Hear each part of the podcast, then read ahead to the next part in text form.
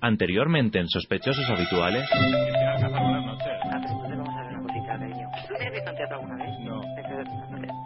Prometo ir a verte en mi próxima visita a Madrid. ¿Y por qué vienes a Madrid? Pues mira, por perversiones sexuales. Ah, también. Eduardo Gómez, buenas noches. Buenas noches y muchísimas gracias a ti, Vanessa, y a María José, y a ti, Héctor, y a los que siguen vuestro programa, que es La Caña de España. Hola, soy Gabriela Alonso y mando un saludo muy fuerte y muy fuerte a todos los sospechosos habituales y encima con nocturnidad y alevosía. Lo tenéis todo. Macarena Gómez, buenas noches. Ah, me habéis dejado para el final, malvado. Hola, soy Adriana Benia y os mando un gran beso a sospechosos habituales. Abrazo. It was a teenage wedding and the old folks wished them well. You could see that Pierre did truly love Mademoiselle. And now the young monsieur and madame have rung the chapel bell.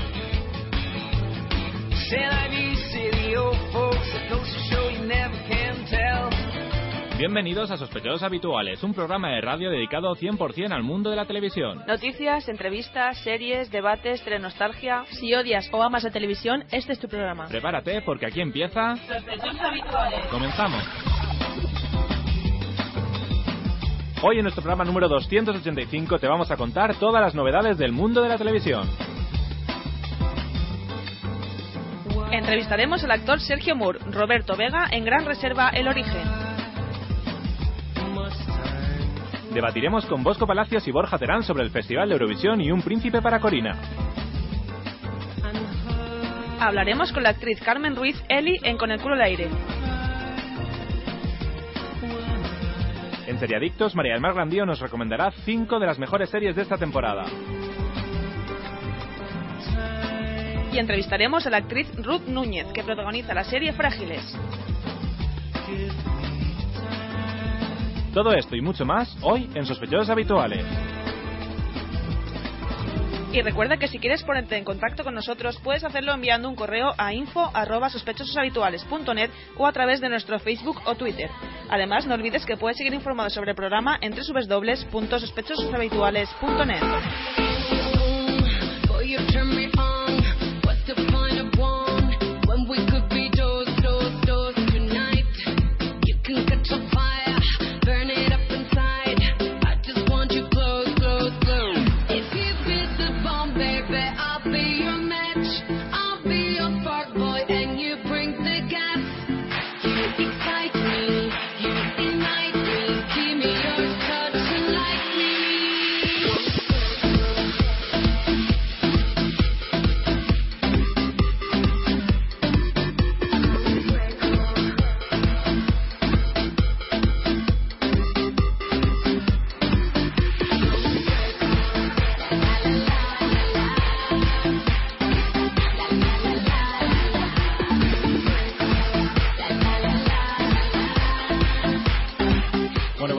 bienvenidos a Sospechosos Habituales. Yo soy Héctor Lavadilla. Aquí comienza el programa número 22 de esta novena temporada, último programa de la temporada. Y una semana más vamos a informaros sobre todo lo relacionado con el mundo de la televisión, no sin antes presentar a la auténtica estrella de este programa, como es María José Martínez.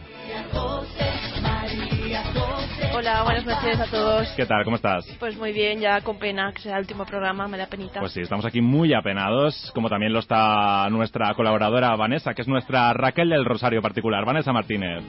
Eres una promesa pequeña. Buenas noches a todos. Oye, soy una promesa, ¿eh? No soy una desafinadora. Oye, un respeto para Raquel del Rosario, por sí, favor. bueno, ya veremos luego cómo la dejas tú. Yo siempre la he respetado mucho. Y bueno, otro que también la respeta muchísimo, aunque aún respeta más a, a otra persona, es nuestro colaborador estrella que vive siempre sin miedo, Bosco Palacios. Hola Bosco, ¿qué tal? Sin miedo. Hoy que no te la pongo la cantas. claro, por eso la he cantado. Pero resérvate la voz porque hoy me parece a mí que al final vamos a cantar un poquito. Agradecida. No, no lo avances, no lo avances, ya, ya, de verdad, cuánto spoiler. Bueno, vamos ya con la actualidad televisiva.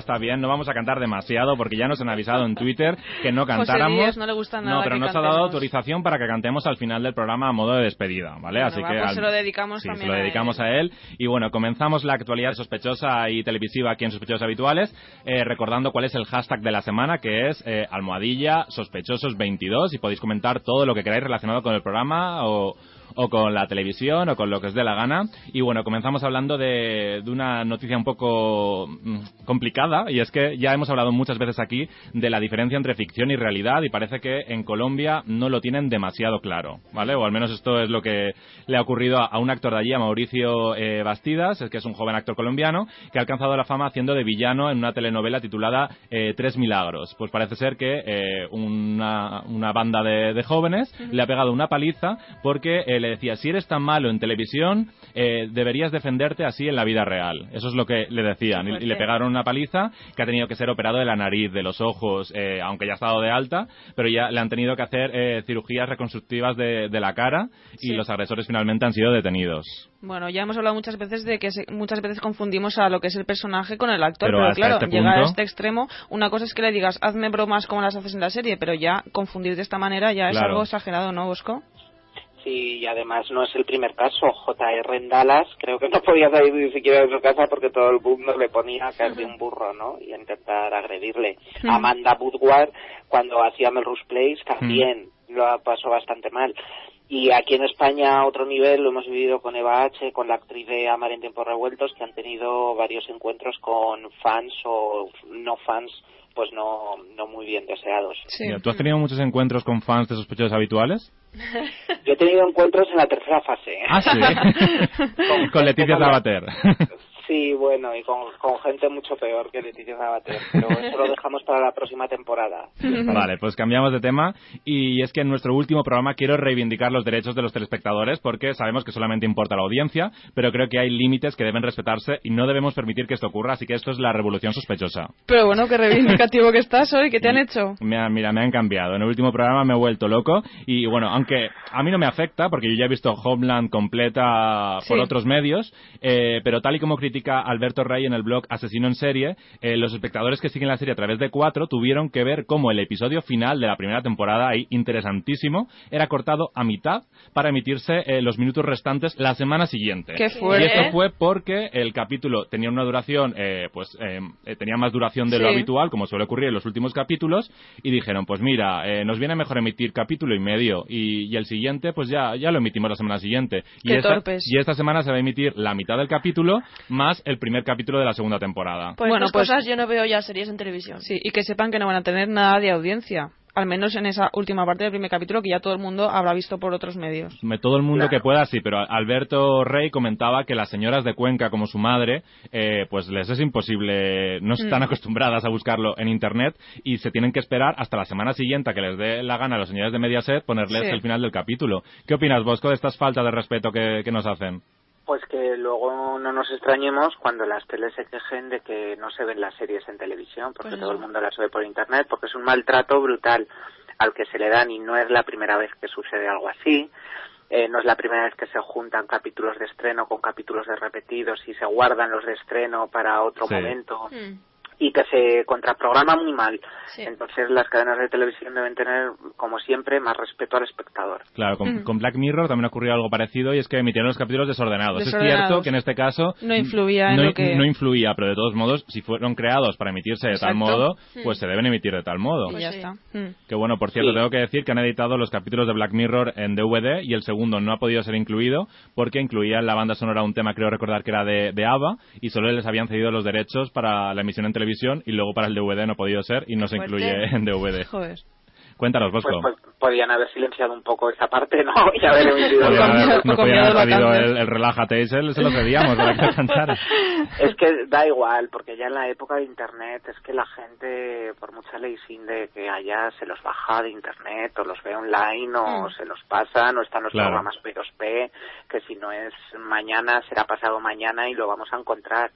O sea que ya ha cambiado la forma de ver y de mirar los productos que se emiten para televisión y la televisión lo único que podría hacer era crear espectáculos televisivos en torno a las series del momento, porque lo hemos vivido con películas, programas de debate, contenedores, La Clave, Noche de Lobos, en fin, siempre cuando se pasaba una película por televisión se hacía, como hace versión española, pues un acontecimiento en torno a la película. Yo creo que las series necesitan eso, que se haga un acontecimiento en torno a la serie, para que el hecho de verla por televisión tenga un extra añadido Claro. al, ver- al seguirla por internet. Claro. Pues sí. A ver si toman nota, Nota. Basile y compañía. Exacto. Y bueno, antes de terminar con esta sección de noticias, eh, desde Sospechosos queremos recomendaros el concierto de nuestro grupo amigo Los Quinaos, eh, Claveles y Quina, que será el próximo 15 de junio, si no me equivoco, a las 10 y media en el Teatro La Protectora. Y bueno, para más información podéis entrar en su, en su Facebook, Los Quinaos Oficial, o en el nuestro, donde hemos compartido también la- el cartel de- Pues del sí. concierto. Y nada, dejamos a Bosco ya que se vaya preparando para, para el debate y también para la actuación final, preparar la coreografía. vale, os lo prometo, va a ser muy espectacular. Vale, tó- tómate tu baño. Hasta ahora. Hasta luego. Hasta ahora, un beso. Nunca vendo ni uno solo de tus besos. De ellos. Todas las cosas buenas nunca se acaban. Y lo nuestro es buen querer. Mi única bandera está debajo de tu falda. Ahí siempre me gusta volver. Y al verte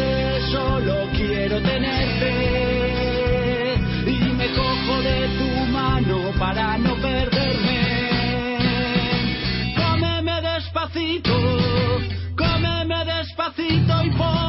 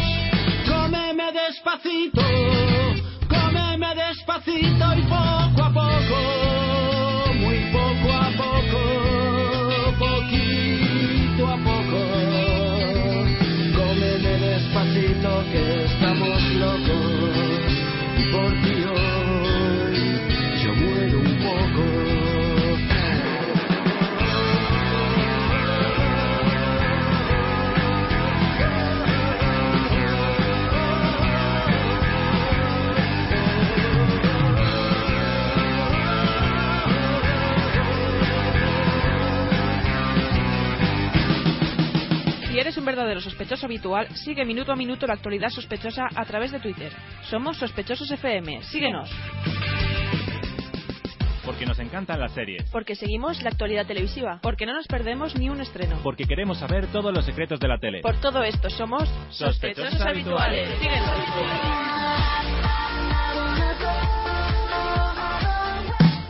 Sigue y comenta toda la actualidad sospechosa a través de nuestro Facebook. Entra en facebook.com barra sospechososfm. Hola, buenas tardes. Nada, que necesitamos que nos dejes una llave, Allen, que es que Ana se ha puesto cómoda para montar el cabecero Gronholm y claro, venía con esta pieza metálica y no tenemos la llave. Llevamos un rato y no somos capaces. A ver, que estaba echando un polvo y he perdido la llave. Estoy mal. ¿Mal de qué? Quiero tener un hijo. ¿Tú quieres ser madre?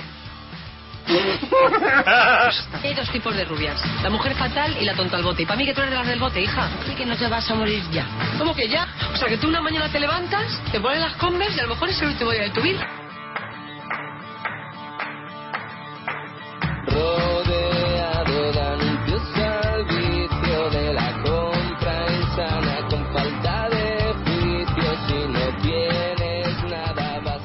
Bueno, pues seguimos en esta season final de Sospechosos Habituales y vamos a presentar a nuestra primera invitada de esta noche.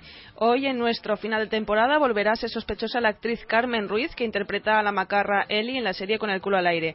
En televisión la hemos visto en series como Yo soy Bea, Mujeres, Cuestión de sexo o Buena gente, entre otras.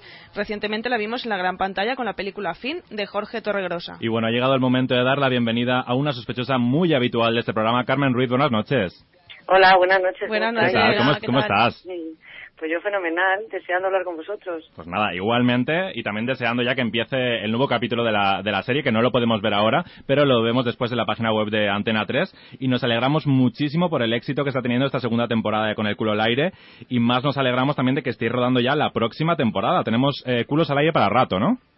Pues sí, la verdad es que estamos muy contentos porque estamos ya con la tercera temporada, Sí. con sorpresas que hay pendientes todavía en la segunda que le va a gustar mucho a la gente Sí. y de ahí con sorpresas que estamos grabando de la tercera. O sea, esto es un no parar. un Esto es no una parar, confianza ciega no ya por parte de Antena 3.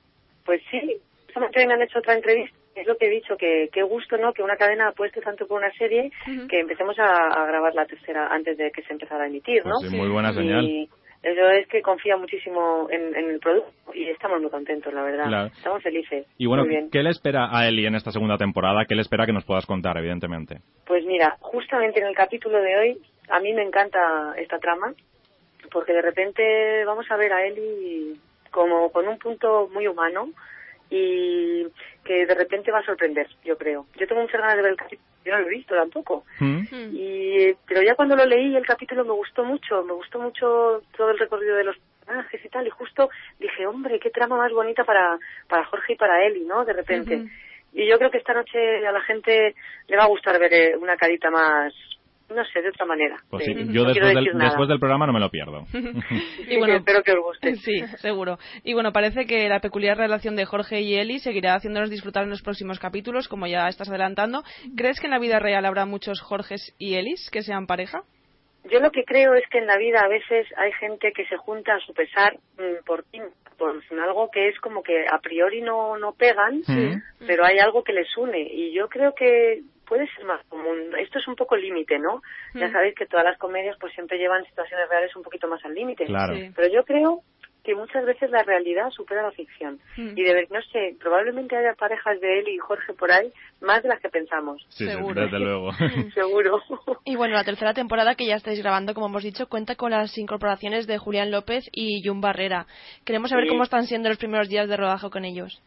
Pues fenomenal. Yo con ellos dos he tenido nada, muy poquito.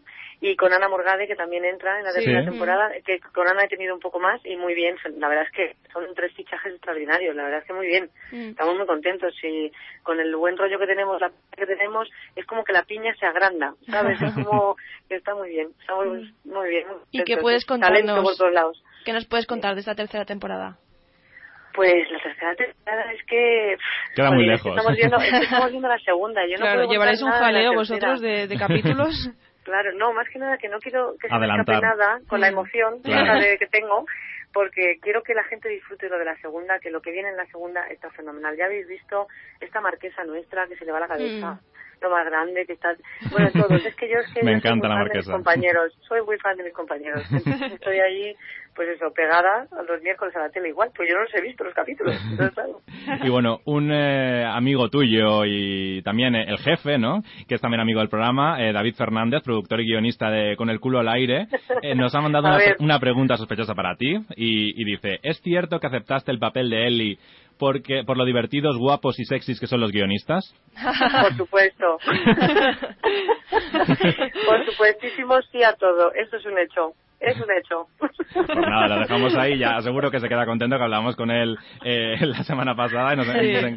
muy majo. Y bueno, también ha llegado el momento Sí. de otra pregunta sospechosa que siempre te hacemos en todas las entrevistas y es la de tu amiga, la actriz María Hernández, que dice... Ay, qué rica. Tie- Tiembla. Dice, eh, mi sister Carmen acaba de rodar en las Américas, en New York, y, y ha tenido que hacer una cosa que se le da de maravilla. Por favor, que nos cante algo. Es una faceta artística oculta. A pesar de esto, te quiero, hermana. Pero es que había un trozo que no he oído, te lo juro, que se me ha cortado. Eh, Que que Mariam quiere que, cantar que- que nos una cantes algo. zarzuela, ha dicho. No, que se te da muy bien cantar, que has tenido que cantar en el rodaje de, de Nueva York y que, que quiere que nos cantes aquí en directo, un poquito en primicia. Bueno, pues yo, yo os voy a cantar una cosa muy bonita y muy... La madre que la pasó. Mm, Solamente un trocito, ¿eh? Vale. Es para que veáis lo moderno de lo que cantamos en la peli. Vale. Es así. Cosacos de Kazán, que sobre caballo van sin temor y sin desmayo. Ya está. ¡Ay, qué bien! ¡Qué bien! Muy bien, muy bien. Y bueno, después de descubrir esta faceta artística tuya, ¿te gustaría participar en la tercera edición de Tu cara me suena, por ejemplo? Ay, por favor, ¿te imaginas yo ahí en este programa? Por favor, qué ridículo iba a ser yo más espantoso. Quita, quita, hay gente que, que vale mucho ahí para ese programa. No, no. No, no, no, no. yo me moriría de la vergüenza, además. Quita, Pues quita, nos no, no. encantaría verte, la verdad. ¿Te imaginas? Yo es que, fíjate, soy más vergonzosa de lo que parezco. Para ese tipo de cosas. Eh. Pero bueno, no sé, no sé. Lo dejamos ahí, que, de- que decida Antena 3, ¿no? Exacto. Y bueno, volviendo al rodaje en Nueva York que comentaba Mariam, has estado grabando La vida inesperada junto al sospechoso Javier Cámara y también junto a Raúl Are- Arevalo. ¿Qué tienen los rodajes en Nueva York que no tengamos aquí? Aparte de dinero. Uy, no, dinero tampoco, ¿eh? No te creas Ah, no. que... Eso ellos, los que hacen las superproducciones allí, se lo han currado muchísimo, ¿eh? Tengo que decir. Se lo han currado muchísimo. Pues mira, ¿qué tienen ellos que no tengamos nosotros? Que, ellos tienen que son mucho más secos que nosotros. Hmm. Nosotros somos mucho más majos trabajando. ellos son más secos. No, ellos tienen, pues no sé, lo que tienen allí en Nueva York, por ejemplo, es que tienen Nueva York. Claro. Que tienen la ciudad en la que cualquier rincón es mm, Claro, fotografiable. Plantas es la cámara y ya tienes una obra maestra. y una maravilla y luego mm, la verdad es que lo que lo que ha sido muy muy bonito ha sido la mezcla no la mezcla del equipo americano el equipo español Mm. eh, las diferentes culturas las diferentes maneras de trabajo y y bueno y que ha sido una maravilla y Mm. bueno muy bien pero sí ellos mm, tendrán muchas cosas pero nosotros tenemos cosas muy buenas yo he valorando mucho lo que tenemos aquí también eh Claro, aquí tenemos guionistas muy sexys y guapos, como, como has comentado.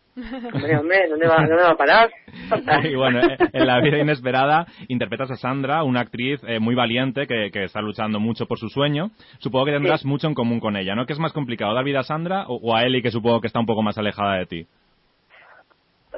Todos los personajes son complicados. Realmente tienes que alejarlos de ti. Sí. En realidad, eh, lo bonito es que sean diferentes a ti, ¿no? Y bueno, Sandra, eh, para mí ha sido un personaje precioso de hacer porque tengo tres secuencias que son escenas de teatro, Mm. además de escenas de, pues, de un Lorca, que Lorca siempre, pues es, pues imagínate para una actriz lo que es interpretar a Lorca.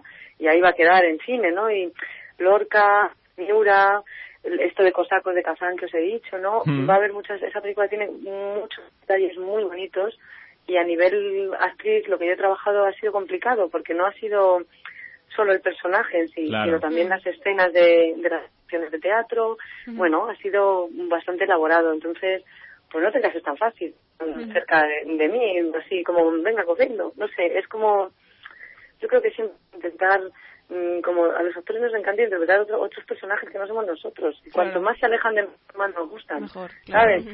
Y bueno, pues, ¿qué tiene en común Sandra conmigo? Pues que es actriz y que, lu- y que lucha y va por lo que quiere. Claro. Y eso es lo que tiene en común. El resto de las cosas, ninguna. A ver. Hmm. Pero bueno, estoy feliz. y bueno, es tu segunda película junto a Jorge Torregrosa tras fin y precisamente un oyente nos ha dejado una pregunta para ti sobre esta película. Jesús Muñoz dice, ¿qué experiencia guardas del rodaje de Fin? Fue una película que me sorprendió gratamente con un reparto muy coral. ¿Nos podrías contar alguna anécdota del rodaje? Pues mira, Fin fue una película impresionante para mí. Para mí fue una oportunidad de hacer un personaje dramático Mm. en cine y con mucho más arco y más recorrido. Para mí fue, vamos, inolvidable, inolvidable. Y bueno, dentro del rodaje, pues por ejemplo, en la secuencia de los perros, antes de que los perros, antes de que cojamos las bicicletas justo, pues eh, claro, los perros que son amaestrados y tal, pues a veces venían, a veces no venían. Entonces, a mí me pareció muy curioso, muy curioso que nos pon- me ponían, a mí sobre todo, que era la que me tenían que atacar un poco, Mm. saltar sobre mí, pues ponían en los tobillitos, en el bolsillo, en los dedos, en las manos, me ponían paté. me ponían paté, ¿qué tal? Buenas tardes. Entonces el perro me olía el paté, venga para allá, cinco de acción, y yo, haga viva, porque digo, me dejan sin dedo. Pero no, no, no, no te dejan sin dedo. Lo que pasa es que, claro, pues eh, me pareció muy curioso porque nunca, claro, nunca había trabajado con perros que fueran, que tuvieran que ser agresivos. Ya, ya. Entonces de repente son los, estos trucos, ¿no? Que dices, qué fuerte. Y fue un rato un poquito ahí, ahí, ¿eh? Porque, madre mía, la verdad. Pues sí, como fallen los perros, madre mía. Y bueno, antes de terminar, nos gustaría ponerte un mensaje que nos ha mandado Carmen, responsable de tu club de fans, y nos ha dejado un audio que nos gustaría que, que escucharas. Vale. Aún no existe alma tan grande como la tuya que me haga sentir que este mundo es perfecto si me miro al espejo y sonrío. Hoy te miro y te quiero. Hoy y siempre te admiro. Esta noche siento que mi corazón tiene razones y pasiones que solo tus ojos comprenden. Escribo guiones con tu nombre y tu maestría. Guiones que verán la luz algún día. De momento sigo teniendo ese milagro entre los dedos que me hace disfrutar cada segundo de la vida. Seguirá mirando por la ventana y en las nubes se percibirá una escena en la que eres la protagonista. Desde que te conocí empecé a hacer el mejor guion de mi vida. Soy feliz guionizando cada uno de tus gestos y analizando cada una de tus actuaciones. Hoy siempre, Carmen Roy. Bueno, ¿qué te ha parecido, Carmen? Yo me he quedado de piedra. esta- Esta chica, de verdad, es una, a mí me deja sin palabras siempre, yo no sé qué decir. Porque, claro, luego tiene un talento, es muy joven. Sí. Mm, Le mando un beso desde aquí porque la quiero un montón. Es una, es una tía muy joven que tiene un talento ya que no veas, ganas mm, increíbles y que le pone un cariño y un amor a todo. Que es que vamos, a mí me escribe unas cosas que yo digo, hija mía, por Dios, maravilla. qué- Dile que nos escriba algo a nosotros también, que a nosotros no nos mandan estos ha dado mensajes. envidia. A mí escribe cosas bonitas para ellos, que estos sospechosos son muy majos, son gente muy buenona, hombre, por favor. Te mando un beso muy fuerte desde aquí, porque es, Pues es sí, maravilloso. le mandamos un beso muy fuerte desde aquí a, a Carmen y otro muy fuerte también para ti, para la otra Carmen, porque nos ha encantado volver a hablar contigo, no sé si ya la tercera o la cuarta vez. Y hoy No, es, las que queráis, hoy es las nuestro que último queráis. programa de la temporada, pero esperamos que en la próxima temporada vuelvas a ser sospechosa. Por supuesto, aquí me tenéis. Muchas gracias, Pues nada, y- Carmen. y ahora todo el mundo que quiera a disfrutar de con el culo al aire. Exacto. Por favor, no os lo perdáis, va a ser extraordinario. Muchas gracias, Carmen. Hasta Un luego. Chao. Tienes nada vas al precipicio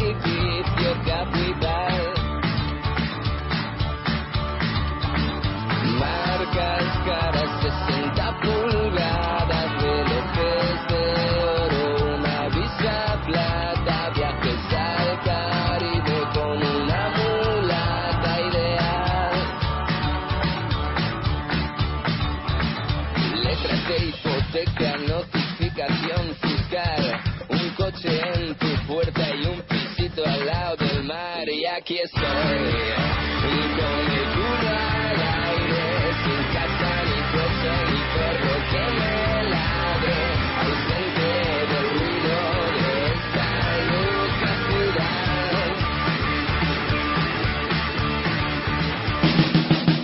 Si eres un verdadero sospechoso habitual, sigue minuto a minuto la actualidad sospechosa a través de Twitter. Somos Sospechosos FM. Síguenos.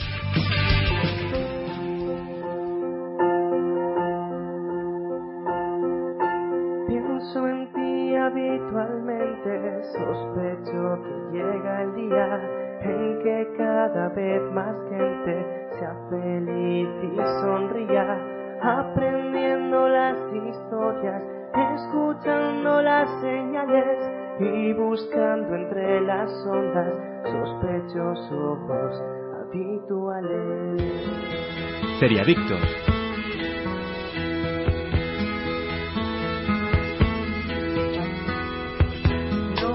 nobody can tell you.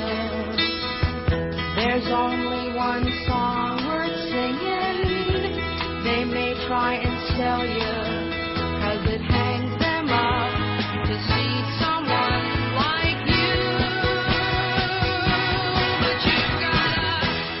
Bueno, pues seguimos en sospechosos habituales y vamos ya con nuestra última sección de seriadictos de la temporada. Qué pena. Qué pena, sí. sí. Bueno, como ya os dijimos la semana pasada, hoy vamos a hablar sobre las mejores series que hemos visto en lo que va de año y, como no, nuestra experta en series nos recomendará, como ya es tradición, cinco series que no podemos perdernos este verano tras la playita y la siesta. Pues sí, ya tengo muchas ganas de escuchar estas recomendaciones de María del Mar Grandío, que yo sigo siempre al pie de la letra, ahí me las pongo en mi iPod y desde la playita las voy viendo. Muy bien. Pues sí, pero bueno, si os parece, vamos primero a hablar sobre lo mejor que hemos podido ver en la pequeña pantalla en lo que va de año.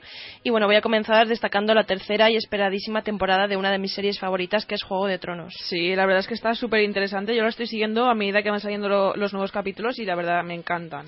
Sí, a ti y a los numerosos fans de todo el mundo y también a la crítica que habla de la serie como una de las mejores de los últimos tiempos. Mm. Y también hay que decir que en esta tercera temporada los capítulos son un poquito más largos de lo habitual y llegan a los 57 minutos, pero la verdad es que es necesario para dar cabida a, a las numerosas tramas que hay. Pues sí, porque hay una gran cantidad de personajes y eh, pues eso hace que no los veas mucho algunos, pero bueno, es lo que hay, es que hay mucha, eh, la trama es muy densa. Sí, la verdad que sí. Y bueno, seguimos con otra serie que a Héctor le encanta, que es The Walking Dead, Pues sí. que también estrenó la tercera temporada con 16 capítulos que han logrado también satisfacer las espe- expectativas de los siempre exigentes espectadores, ¿no, Héctor? Pues sí, a mí la verdad es que esta temporada eh, le pasa siempre lo mismo a The Walking Dead, que hay muchos capítulos que dices, madre mía, es que esto no avanza, no avanza. Pero en general siempre las temporadas son redondas y a mí me sigue encantando. Os las recomiendo a todos, Vanessa incluida. Vale, vale, vale. Bueno, otra serie que también os recomiendo yo y que ha destacado en este 2013 ha sido Spartacus con la tercera y última temporada con la que ponían punto y final a, la historia de este héroe tracio con un final de vértigo y que ha gustado mucho también a los seguidores. Y a mí me encantó porque aunque bueno ya sabíamos cuál era el final de Spartacus, también log- lograron mostrarlo de un modo pues muy emocionante. Y también ha sido emocionante la segunda temporada de una serie que ha igualado incluso ha superado la primera temporada y estoy hablando de Homeland. Pues sí, porque ya hablamos sobre ella con nuestra experta hace un par de semanas y comentamos cómo han logrado los guionistas continuar una historia vibrante y de continua tensión, algo que parecía difícil de conseguir vista la primera temporada. Pero en mi opinión, pues han conseguido superarse y llevar a la serie por un camino muy bueno y que promete continuar así. Y de lo que más contenta estoy de todo este tema es Sí. que convencí a Héctor para que la viera y Pues le sí. ha encantado. Y yo he convencido también a un amigo eh, bien, sospechoso esto va en para, para que la vea y estamos todos encantados de la vida. Pues Y bueno, todos que- menos los que la siguen por cuatro que les han fastidiado bastante. Sí, como ya lo hemos comentado. comentado antes. Hay que decir que la tercera temporada ya tiene fecha de estreno y será el 29 de septiembre en Estados Unidos y estamos ya todos ansiosos por, por verla. Como también lo están los seguidores de Breaking Bad que podrán ver la segunda parte de la quinta temporada, que será la última a partir del 11 de agosto en Estados Unidos. Yo la verdad es que esta serie la empecé y vi hasta la tercera temporada, creo recordar, y me gustaba bastante, pero por cosas de, pues mira, dejé de verla, pero bueno, la retomaré. Muy bien. Y bueno, yo también tengo algunas series pensadas para retomar, pero quiero saber, esperar a ver qué es lo que nos recomienda nuestra experta. Y bueno, podríamos hablar sobre muchas series más que han triunfado en estos primeros meses de 2013. Por ejemplo, la segunda temporada de Black Mirror, como ya hemos comentado antes y que nos encantó. La sexta temporada de, Mac- de Mad Men y también el estreno de alguna serie interesante como Da, Vinci- Da Vinci's Demons o Aníbal.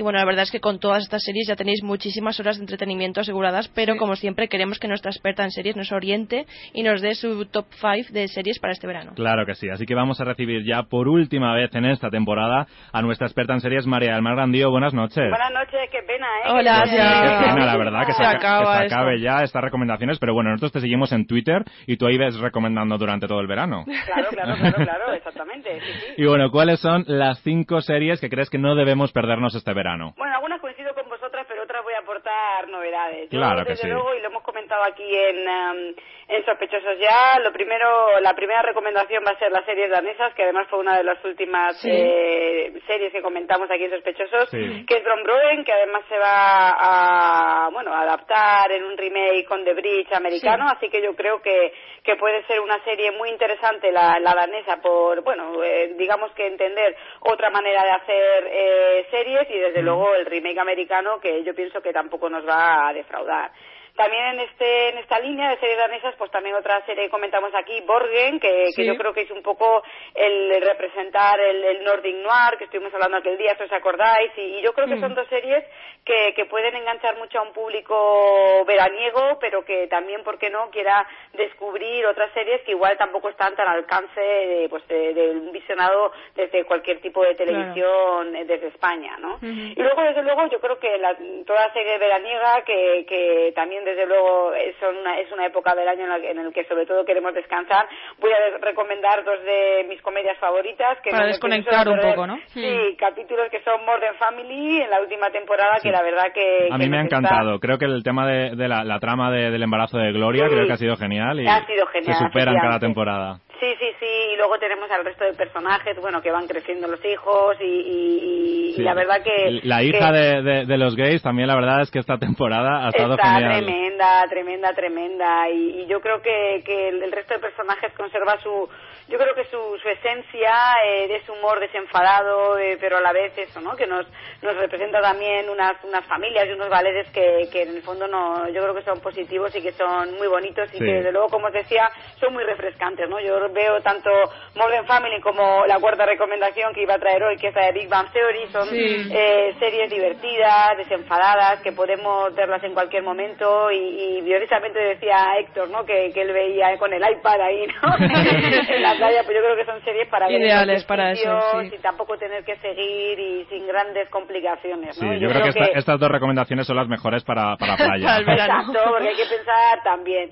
Y luego yo creo que, que las dos grandes series, para mi gusto, que han estado a un nivel estupendo las últimas temporadas y que yo creo que los sospechosos que nos escuchan no se pueden eh, perder y si no eh, la están siguiendo tienen que engancharse, son desde luego Juego de Tronos, Sí. eh, tercera temporada y como no también pues Homeland, ¿no? Eh, aunque muchos yo creo que estarán ya más o menos siguiendo la- las tramas de Homeland Sí. eh, por cuatro y, y, y, bueno Juego de Tronos está llegando también a Canal Plus y, y tenemos ya prácticamente la tercera temporada terminando eh, la verdad que yo creo que, que son dos grandes apuestas eh, Ujú. que yo creo que además que nuestros oyentes que son grandes cinéfilos y seriefilos eh, van a valorar de estas series pues todas lo que hemos comentado muchas veces esa gran producción esas esos eh, grandes decorados esos, esos actorazos esas grandes tramas que yo creo que nos demuestra la grandeza de, de las series y que también en verano yo creo que, que nos pueden enganchar porque estas dos series además eh, nos demuestra como una buena trama bien contada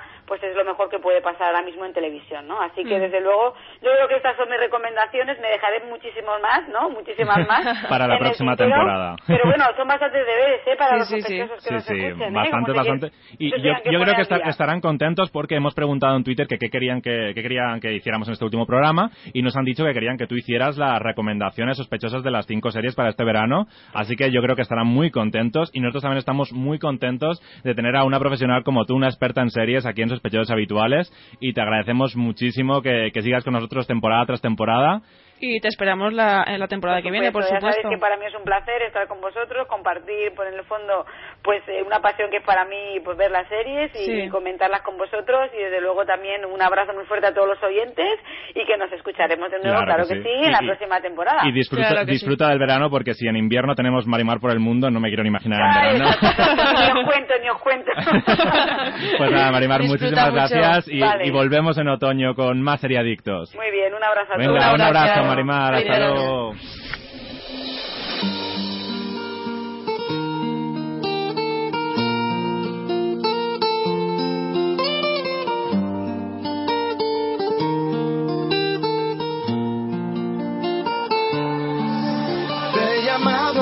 Ocasiones y tú nunca has respondido.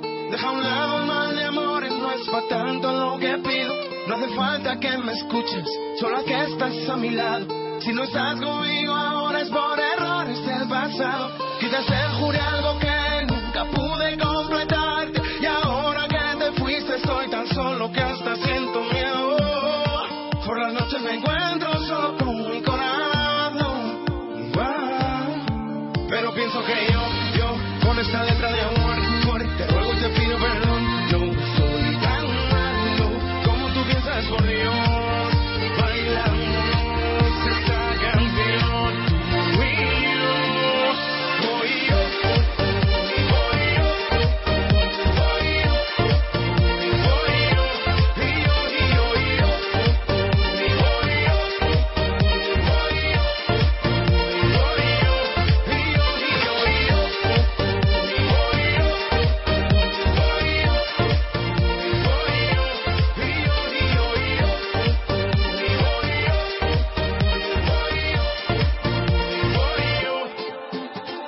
letal. ¿Cómo te va? O si en un momento vaya molestar. Si en tu mirar pudiera yo fiar que tú conmigo quisieras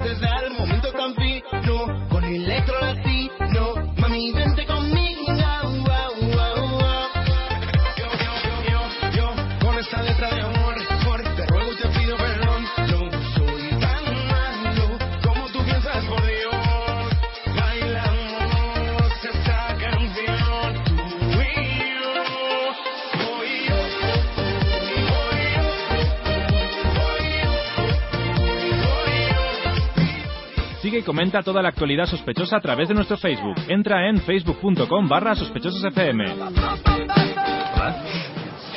Oye, Jorge, ¿tú has pensado ya qué quieres hacer este verano? Este veranito... ¿Puedo esperar? Sí. Este veranito, no, la verdad que no tengo ni idea, tío. Un par de colegas que se van a Australia, pero estoy fatal de pasta y tampoco tengo muchas ganas de cruzarme a medio mundo, ¿sabes? ¿Y por qué no nos vamos juntos a algún sitio?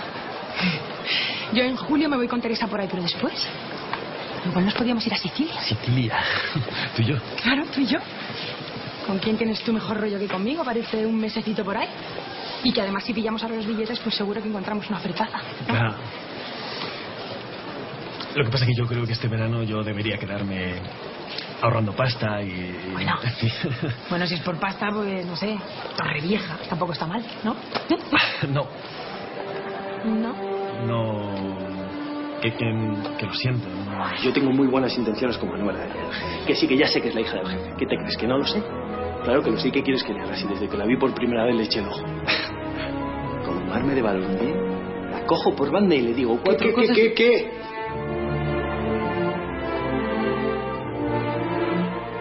Bueno, pues seguimos en Sospechosos Habituales y vamos a presentar a nuestro segundo invitado de esta noche. Hoy en nuestra season final será sospechoso el actor Sergio Moore, que actualmente da vida a Roberto Vega en la serie de televisión española Gran Reserva El Origen. En televisión lo hemos visto también en series de éxito como Física o Química, Sin tetas no hay paraíso, 14 de abril La República o en la miniserie El Pacto de Fernando Colomo. Y bueno, ahora sí ha llegado el momento de saludar a un nuevo sospechoso Sergio Moore. Buenas noches. Hola, buenas noches. ¿Qué tal? ¿Cómo Buenas estás? noches. Hola, ¿qué tal? Muy buenas noches, pues muy bien, aquí post-cena y, y esperando Y, preca- para... y precama. Pues sí, porque mañana grabo súper pronto y... Pues nada, te agradecemos muchísimo que hayas entrado a estas horas de la noche sabiendo que mañana madrugas tanto. Y nada, vamos a hacerlo muy breve para que te puedas acostar. Y estamos encantadísimos de que formes parte ya del universo sospechoso y nos gustaría comenzar hablando, como no, sobre el estreno de la nueva serie diaria de televisión española, Gran Reserva El Origen. Y para todos aquellos que todavía no la hayan visto, ¿por qué crees que no deben perderse esta serie? Pues mira, yo creo que, que bueno, que, que el origen es, es una serie mm, de mucha calidad, eh, sobre todo teniendo en cuenta un poco el formato de sobremesa de, de una serie diaria, de un serial, eh, los tiempos y del tipo de, de, de producto que, que suele haber en las, en las tardes. Creo que, que dentro de eso está hecha con, con mucha calidad, con una calidad Con el sello bambú. Sí, con el sello bambú, con, el- con un reparto que, que no es un reparto habitual eh, para Sí. la sobremesa y, y hecha, bueno, también para mí un punto muy interesante que es el hecho de que es, es una, una precuela, un, un Sí. spin-off 45 años antes de otra serie que también es algo que no se había hecho nunca en, en televisión Es en. España Mm.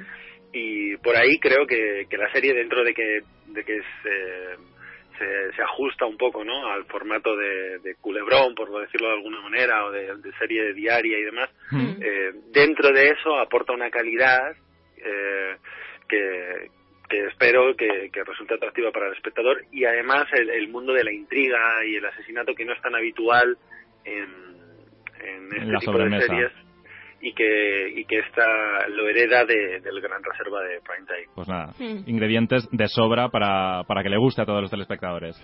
Y bueno, en la serie das vida a Roberto Vega, que es uno de los trabajadores de las bodegas Cortázar y que está completamente enamorado de la hija de su capataz, aunque parece ser que ella no le corresponde, al menos de momento. Háblanos un poquito más sobre tu personaje. Pues mira, el, el personaje de, de Roberto, que bueno, que iremos conociendo a lo largo de los capítulos y Mm. con un poco más su vida y demás, eh, así en, a grandes rasgos es un hombre honrado, valiente, serio, no especialmente buen orador, es- sobre todo con las mujeres, le Sí. cuesta, es un hombre de, de ciertamente cerrado, de, no ha salido mucho de, de la siesta, pero es un buen hombre, que tampoco tiene mm, eh, aspiraciones especialmente grandes, más allá de encontrar una mujer, un trabajo y demás, y su vida transcurre, digamos, es uno, es de esa parte del reparto que, que cuenta un poco lo costumbrista de la vida en, en el año 68 en un sitio como la siesta, ¿no? En un pueblo Mm. como, como la siesta. Y su vida, bueno, eh, ocurre ahí a las órdenes de, de Eduardo, que es Alex Angulo, que es un poco como su padre, porque él, este, este hombre, Roberto, no tiene ni padre ni madre, y Mm. este Eduardo, pues, es un poco como su padre, se enamora de, de su hija, Su hija no es Manuela. correspondido de su hija Manuela, Carlota Mm. Alcina, no es correspondido, y, y a lo largo de los capítulos veremos que, que también eh, siendo un personaje que acepta bueno el, el sitio la escala social en la que está eh, sí es valiente y sí se enfrenta a, a las mm, eh, digamos a, a las injusticias sociales Mm. de Mm. clase que hay todavía el señorito Sí. la gente de abajo y eh, y por ahí pues bueno es, eh, representa un poco también la, la clase social el estrato social más bajo de, de la siesta Mm. y él cómo lucha, él cómo tienen sus sueños, quizá el, el montar sus propios proyectos Mm. y, y bueno, y también pues en toda esta historia con Manuela el enfrentamiento también de clase frente a, Claro. a Rafael que es mucho más culto, mucho más, eh, tiene muchas más armas, eh, dinero, no sé qué, que, que él no tiene Mm. para, para engatusar a, a Manuela, ¿no? Ujú. y, y se enfrentará también con Andrés, con el personaje de Alex Barahona, es maneras diferentes de entender la vida Sí. y bueno, y, y alguna cosa más por ahí. Lo, lo iremos viendo porque esperemos que tenga un largo recorrido la serie. Sí. Y bueno, ¿cómo llevas el ritmo de los rodajes al ser una serie diaria? Aunque bueno, hay que decir que tú ya tienes experiencia en ello. Por ejemplo, participaste en, en Arrayan, que también era una serie diaria. Sí, sí, sí, sí, y en SMS también hice como SMS. 200 capítulos. Mm. Pues mira, el, el ritmo está siendo bastante alto. Eh, yo en concreto voy prácticamente todos los días Mm. y, y, hombre, es alto, es alto y muchas veces te vas con la sensación de, de, madre mía, que poco tiempo me hubiera gustado, podría haber hecho. Claro. Y, Vais muy ligados a, a la emisión, supongo. Eh, vamos con, con, con poco con poco bagaje vamos muy al día más de lo que la gente se cree y, y entonces bueno eso también tiene, Lástima que sea una serie de época y no podáis eh, incluir eh, temas de actualidad en el Sí, sí, pues, sería vamos podría ser casi al día Vaya. y, y, y realmente Proponle a, Ramón Campos hacerla en directo. sí como un teatro no Ahí. claro, Estudio 1 de Televisión Española. Y bueno, la, la serie ha comenzado con unos datos de audiencia medios, pero bueno, teniendo en cuenta la dura competencia que tiene que es Amar en tiempos, bueno, Amar es para siempre ahora y Sálvame, eh, ¿crees que la serie se va a consolidar eh, en esta franja o crees que tal vez puede perjudicaros un poco el hecho de que sea una precuela? Tal vez el, el público de Televisión Española no está acostumbrado a- al término precuela. Pues mira, eh, es cierto, pero yo creo que las cosas hay como que, que asumirlas así claramente, sin, sin dobleces. Es cierto que, que empezar con un 9 como hemos empezado, pues es algo un poco ni frío ni calor. Nos hemos Mm. quedado en un sitio ahí un poco eh, que no sé, teníamos como la ilusión de, de entrar quizá más fuertes. Pero creo que tampoco es un, un dato excesivamente negativo. Yo personalmente, eh, eh, bueno, yo- no, no es mi proyecto en el sentido de algo que yo haya creado, Claro. pero, pero sí me siento implicado Mm. y, y sí creo que es un buen proyecto. Creo que es una buena serie Sí. dentro de la de lo que de lo de, digamos de la franja a la que va y, de, y del tipo de producto que, que se quiere hacer. Y, y yo creo que hay que confiar en el producto. Yo creo que esta serie eh, tiene que ir poquito a poco, a- a- afianzándose, conquistando a la gente. La gente va a ir enganchando. La serie está bien, está bien hecha, los actores están bien, las tramas están bien. Y ahora hay que, hay que darle oportunidad porque una serie diaria no es un prime time, que en las dos, tres primeras semanas te lo has jugado todo. Claro. Porque si no, la gente ya siete días no, no espera para engancharse, ¿no? Ya Sí. pasa y pasa. En una diaria es el día a día. A veces, de hecho, parte del formato de la diaria es dar la información repetidamente para que si un día te la saltas Claro. no puedes, Mm. puedas perfectamente seguir al día siguiente. Entonces, yo creo que, que hay que esperar, ir poco a poco. Es, va a ser un viaje de largo recorrido, yo creo. Eh, es cierto que tenemos una competencia difícil, es cierto también que, que en televisión española hace ya un tiempo importante que no ha habido un producto Todo de eran estreno. reposiciones hasta ahora. Claro, y entonces por ahí pues el público quizás está más desconectado en esa franja horaria de televisión española, hay que volver a conquistarles, hay que volver a seducirles de alguna manera y eso eso va a llevar su proceso y su tiempo, esperemos que se lo tomen con calma en Televisión Española, que sepan respetar el producto y que lo mantengan en la parrilla el tiempo suficiente. Exacto. Y bueno, un compañero tuyo de la serie nos ha dejado una pregunta sospechosa para ti. Eh, es Víctor Clavijo, y que da vida en la serie, da vida a Vicente Cortázar, y nos dice, ¿quién es tu musa? ¿Quién es mi musa? ¿Va con Ah. segundas o no? Pues mi musa ahora mismo es mi hija, mi inspiración cada día. Pues nada, ahí queda contestado Víctor Clavijo, que esperamos que sea también sospechoso muy pronto. Y bueno, además de esta serie, también tienes pendiente el estreno de la segunda temporada de 14 de abril La República, en la que te incorporas dando vida al personaje de León, un joven culto que se enamora de Beatriz. ¿Qué más puedes contarnos sobre este personaje? Pues mira, yo creo que, que cuando me llegó la oportunidad de hacer León, que Salvador García, y que es el director de 14 de abril La República, y Sara Vilato confiaron en mí, yo mm, mi sensación fue que me ofrecían lo mejor que me habían ofrecido en televisión.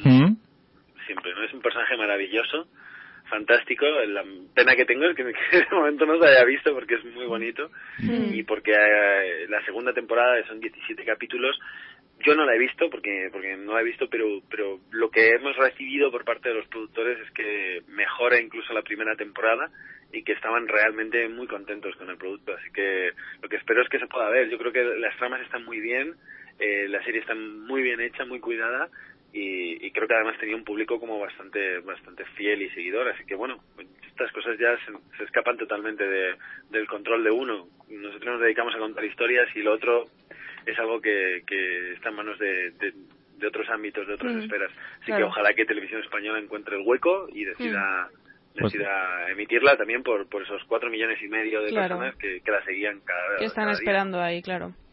Pues nada, esperemos que, que se anime muy pronto Televisión Española, que, que- que ya toca. Y bueno, vamos a leerte una pregunta sospechosa que nos ha mandado eh, para ti J. Linares, que es el director del cortometraje 3-2 Lo que hacen las novias, que protagonizas junto a Marta Azas. Y dice, ¿le has puesto alguna vez nombre a algún objeto tuyo, digamos un coche? ¿Cuál y por qué? Pues eh, sí. Sí, eh, tuve un, un Clio blanco muy chiquitito ahí que fue como mi coche de, pues yo que sé, desde los 19 años o así, Sí. y que me lo acabé cargando, le hemos dado un tute y se llama Rosy. Eh, ¿Por qué? no sé por qué se llamó Rosy. Un día iba ahí y dije, esto es la Rosy. Y, y era pues la Rosy. Era chica, entonces. Sí, era chica, era chica.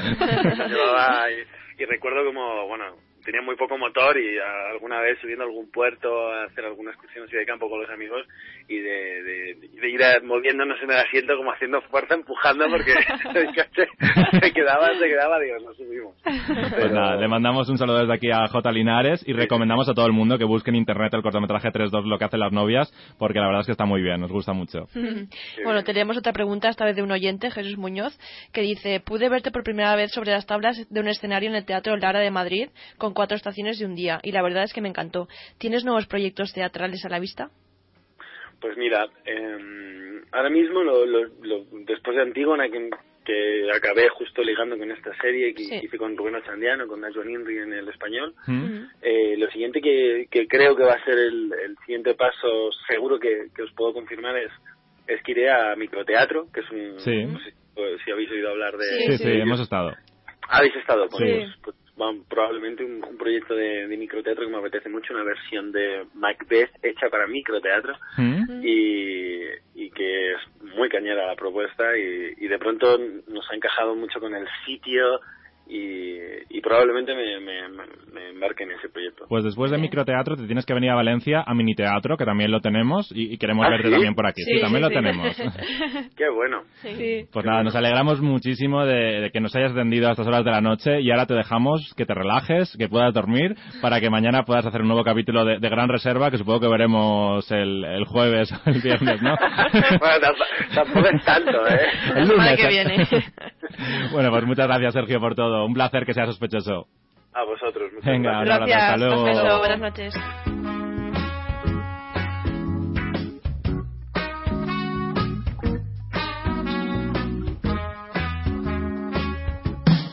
Sigue y comenta toda la actualidad sospechosa a través de nuestro Facebook. Entra en facebook.com barra sospechososfm. No quiero más dramas en mi vida, solo comedias entretenidas. Así que no me vengas con historias de celos, llantos y tragedias, no. Bueno, pues continuamos aquí en directo en nuestra season final de Sospechosos Habituales. Sabéis que podéis comentar todo lo que queráis con el hashtag Sospechosos22 y vamos ahora con una de las secciones más esperadas, que son los premios sospechosos, esos premios que se dan a dedo, pero que nosotros lo decimos aquí a la cara. Y ha llegado el momento de dar la bienvenida al maestro de ceremonias, Borja Terán. Buenas noches. Muy buenas noches. Buenas y noches. tristes noches también. Tristes noches, sí. Sí, tenemos una penita encima. Ya. Jo, qué rápido se ha pasado, ¿no? Súper Pues sí, me ha- rápido. Se me ha pasado muy rápido. Más Pero que- bueno, Más que volveremos 22 en programas han septiembre. parecido 22 vidas. Tampoco te pases. Es como una temporada de mujeres desesperadas, ¿no? Sí, sí, sí. 22 Sí, capítulos. me gusta esta temporada rollo americano. Sí. Claro. Hoy en Twitter alguien decía, pero ya se acaba tan pronto temporada rollo americano para, Claro que sí. para coger fuerzas. Claro. Bueno, pues hoy os traigo unos premios muy especiales. ¿Ah, sí? Porque era el último programa de la temporada, no podíamos hacer lo- al- algo normal, había que hacer algo especial. Mm. ¿Qué mejor que dar premios a la gente que ha pasado por el programa? Ah, Lo que pues pasa me, que pa- me yo- parece una iniciativa perfecta y siempre sorprendiendo, ¿eh, Borja? Uy, sorprendido un montón. Aquí somos como el Sálvame, ¿no? Que nos retroalimentamos nosotros Sí. con... Sí, sí, Eso está sí. bien. Nos gusta mucho la retroalimentación y el autobombo. Sobre Y todo el autobombo. Pero, eh, pero claro, es muy difícil porque realmente, a ver, sí que habéis conseguido una cosa, chicos, y habéis conseguido una cosa que habéis, sois un referente de los programas de televisión, mm, que hablan de televisión. Habéis, esta temporada habéis vuelto a salir muchísimo en Bertel, en Fórmula TV, que son las páginas web de referencia. Pero en la información no salimos nunca. En la información.com, que es donde escribo yo, no. Pero claro, ¿por qué? Porque era fatal que escriba yo todo el Claro. programa donde colaboro. Claro. no. Eh, en eso tengo un poco de pudor todavía. Pero, pero, pero sí que al hacer, al, al pensar los nominados, ha sido súper complicado, porque realmente sí que tenéis que estar muy orgullosos de todos los pre- de todos los entrevistados que habéis tenido, ¿no? Sí. Que ya Sí. parece obligatorio para pasar de series, de programas. Pero bueno, he seleccionado tres best moment, que suena muy bien así, mm, de esta temporada. Y son nuestros nominados de la semana. Va- Vamos con el primero, si te parece. Empezamos por el primero. Empezamos por Fele Martínez, que estuvo y nos desveló las afecciones que provoca trabajar en Gran Hotel. Lo recordamos. Recordamos. Hoy no ha querido faltar tu amada esposa, Sofía Alarcón, que nos ha mandado una pregunta sospechosa para ti. Dice, ¿qué terrible afección física sufre detrás de las cámaras el marqués y su familia? No puedo creer.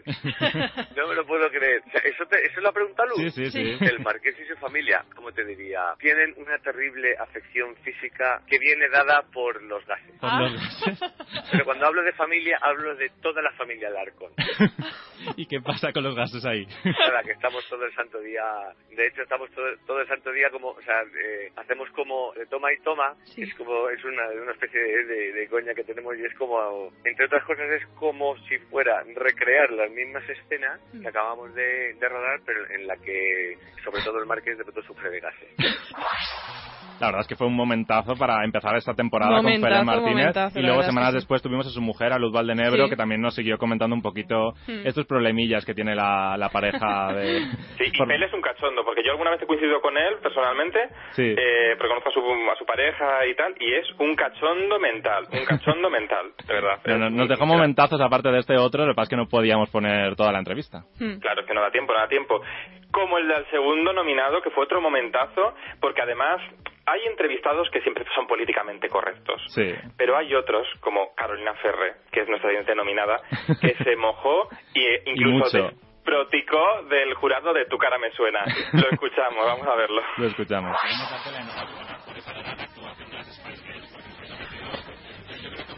histórico en la televisión de este país y yo quiero saber si te sentiste muy deportista haciendo de Melanie.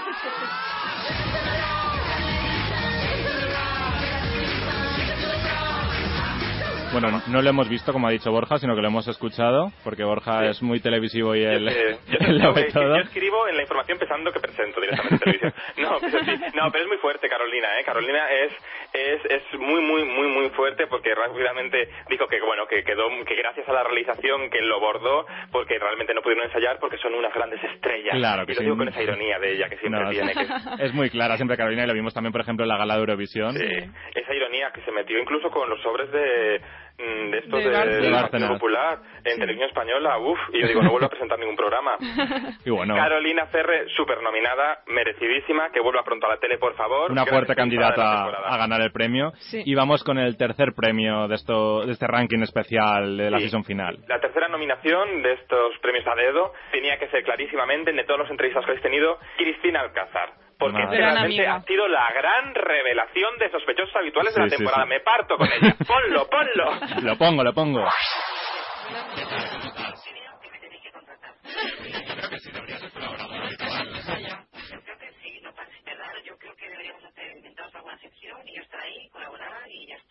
¿Y tendréis a Valencia? Claro que sí, ¿cómo no a Valencia? Esperamos que sí, y espero que nos encontremos, porque cuando tú viniste a Valencia con perversiones, yo...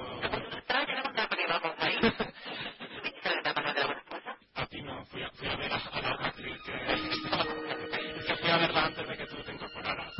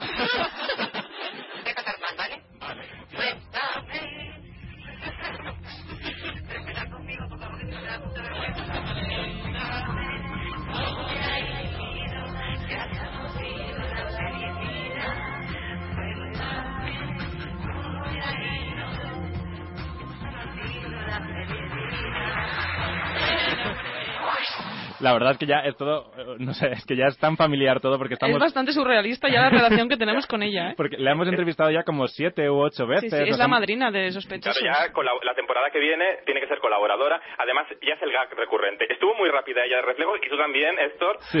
Es muy rápido ahí diciéndola eh, para qué venías a Madrid. Y, y, bueno, muy divertida. Yo me parto con ella y de repente es que, se mere- es que es un gran descubrimiento la temporada. Pero esa temporada también nos ha dejado otro gran momentazo que esto eh, mención especial. La mención especial de la temporada hay que dársela al gran momento de Bosco Palacios contra Héctor. Momentazo muy tenso, pero muy divertido. Vamos a escucharlo. Oye, que otro día hay que hablar del nuevo disco que le hemos subvencionado entre todos a el Conti que va a salir ya. ¿De venta en exclusiva en Lidl? No, de venta en exclusiva en la casa de tu madre. En la casa de tu madre. En la casa de tu madre.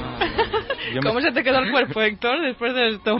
No sé, me sentía toda una mujer como, como Nabel A Conde. ver, estoy un poco mala baba con lo del Lidl, pero en Lidl hay productos de calidad y yo creo que esos productos, me encanta como dice, hemos subvencionado el disco.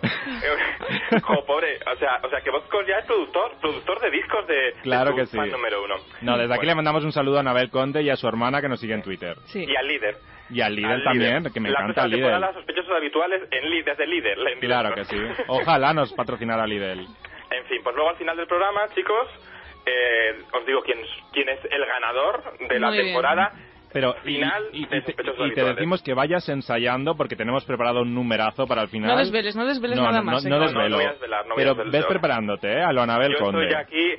Además de la persona esa que hacía el número dos siempre se, se- hacía mucho que se emocionaba. En realidad no se emocionaba, nada, pero cantando hacía como que lloraba y todo. Lo voy a hacer yo también, lo voy a intentar. Vale. Que nos vemos ahora en el Sí, en- debate. En el debate, El en un debate. momentito. Hasta ahora. Venga, hasta ahora, Borja.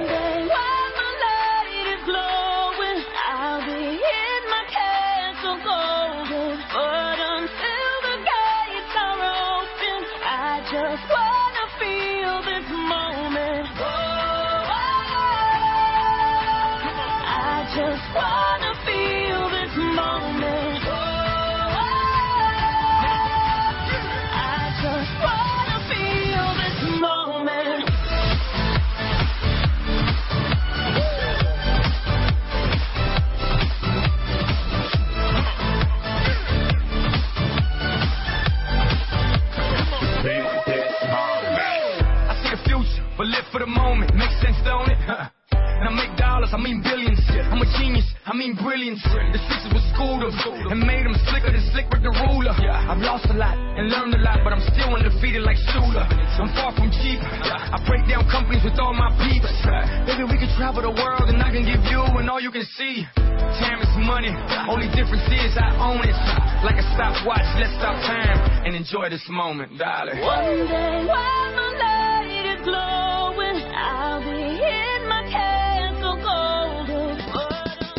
Porque nos encantan las series. Porque seguimos la actualidad televisiva. Porque no nos perdemos ni un estreno. Porque queremos saber todos los secretos de la tele. Por todo esto somos Sospechosos habituales. Síguelo. Bueno, que tú qué tal, qué, qué, qué tal, qué tal por el trabajo, con tus amigos, cómo va. Trabajo bien. Amigos no tengo. Porque la gente de mi edad habla de moda y de relaciones sexuales y de sentimientos y a mí esas cosas no me interesan. Y con, con el chico de la biblioteca. Se llama Ignacio. Aunque supongo que prefiere que le llamen Nacho porque se presenta como Nacho. Como yo, que me llamo Dolores como mi madre, pero me llaman Lola para distinguirnos. Y prefiero que me llamen Lola. Es guapo, hace muchas preguntas. Ujú. ¿Y, y, y de qué habláis? Pues siempre que nos hemos visto me ha invitado a tomar un café. Pero es que yo no bebo café porque el café me pone nerviosa y me quita el sueño. A mí me pasa igual. No, no, no soy muy de café. ¿Y, y no te gustaría ir a tomar otra cosa con él? Supongo, pero cada persona es diferente y yo soy así. En eso tienes toda la razón, sí.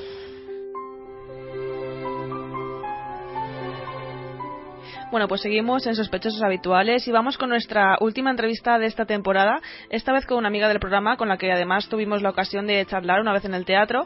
Se trata de Ruth Núñez, a la quien hemos visto en varias series como Compañeros, El Pantano, Yo Soy Bea o más recientemente en Frágiles. Y también tiene experiencia en teatro y este año ha participado en la película Work in Progress de Roland de Middle. Y bueno, ha llegado el momento de dar la bienvenida a una amiga sospechosa del programa, Ruth Núñez. Buenas noches. Hola, buenas noches. ¿Cómo estás? Hola, ¿qué tal? Muy bien, hola a todos. Pues nada, es un placer tenerte de nuevo aquí como sospechosa en, en nuestro programa y tenemos que decir que tenemos las redes sociales revolucionadas con tu club de fans que no han Sí. parado de mandarnos preguntas para ti y, y es- esperamos que les guste la entrevista y nos gustaría comenzar hablando de la serie Frágiles, eh, de la que somos completamente fans, eh, te lo decimos en serio, y que Sí. arrancó el pasado mes el rodaje de, de la segunda temporada y queremos saber cómo están yendo los primeros días de rodaje. Bueno, los primeros ya casi los últimos. Los últimos ya. Empezasteis en abril, ¿no? Sí, hemos hecho todo abril y ahora todo mayo y a la semana que viene se termina. Que son pocos bien. capítulos esta temporada o... Sí, otra vez como el año pasado fueron ocho, Mm. igual otros ocho. Muy bien. ¿Y cómo está yendo el, el rodaje? Pues muy bien, la verdad es que es que se trabaja muy a gusto allí y mm, hoy de hecho acabo de llegar de trabajar y hay gente estupenda, o sea que que muy bien, muy muy muy a gusto, muy contentos. Y bueno, como te hemos dicho, nos encanta que haya una segunda temporada porque somos super fans de esta serie y estamos ansiosos por saber qué pasará con Lola en esta temporada porque la trama se quedó muy abierta para ella. El tema de su padre y el monumental enfado con su madre y tenemos entendido que habrá un salto de un año desde que la mujer de Pablo se despierta del coma y bueno, tanto tus seguidoras de ellasruth.com como nosotros nos preguntamos cómo arrancará Lola en esta segunda temporada. Pues eh, como entenderéis, lo No único que contarnos puedo decir es que empieza un año después. Pero vamos, desde lo- o sea, yo me quedé cuando cuando me leí el primer guion dije, ¿qué? qué? Sí. Eh, hay muchísimas sorpresas, no solo de punto de partida y no solo en mi personaje, en todos. Claro, Sí. todo ha dado la vuelta en Sí, un sí, año sí. y, y eso no solo al principio de punto de partida, sino durante e incluso al final. O sea, yo cu- cuando ha sido hace tres días o algo así me he leído el último capítulo y me he quedado esperando la tercera, vamos. Nada, no estar poniendo los dientes muy largos. Estamos deseando ya que empiece. Y bueno, en esta segunda temporada también habrá una incorporación, que es Ginés García Millán, que dará vida a un amigo de Pablo, de Santi Millán, y suponemos que Lola tendrá relación con él porque ella trabajará en la consulta de Pablo. ¿Cómo será esta relación? Bueno, No puedes contar nada. Os tengo que dejar con la incertidumbre. Os puedo decir que. no, bueno, es, es más que nada una relación de, de, de trabajo. en, en, en el caso de, de Mario, que es, el personaje de Ginés. Claro. Y bueno, además de, de Ginés, también habrá muchos personajes episódicos, como ocurrió con la anterior temporada, y hemos leído que en esta segunda temporada veremos, por ejemplo, a Cristina Castaño, eh, Kitty Mamber o, o Malena Alterio, y queremos saber cómo ha sido trabajar con ellas y, y cuál es el personaje episódico con el que más te ha gustado trabajar. Pues mira, tengo que serte sincera y no trabajo con ningún episódico. No, co- no coincides Claro, como, como son, ¿Por cli- qué como no son clientes. coincidimos?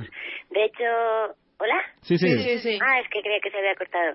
De hecho, mm, eh, tengo amigos que, que, que, que- que graban en la misma serie Mm. o que han ido a hacer un episódico y no nos vemos.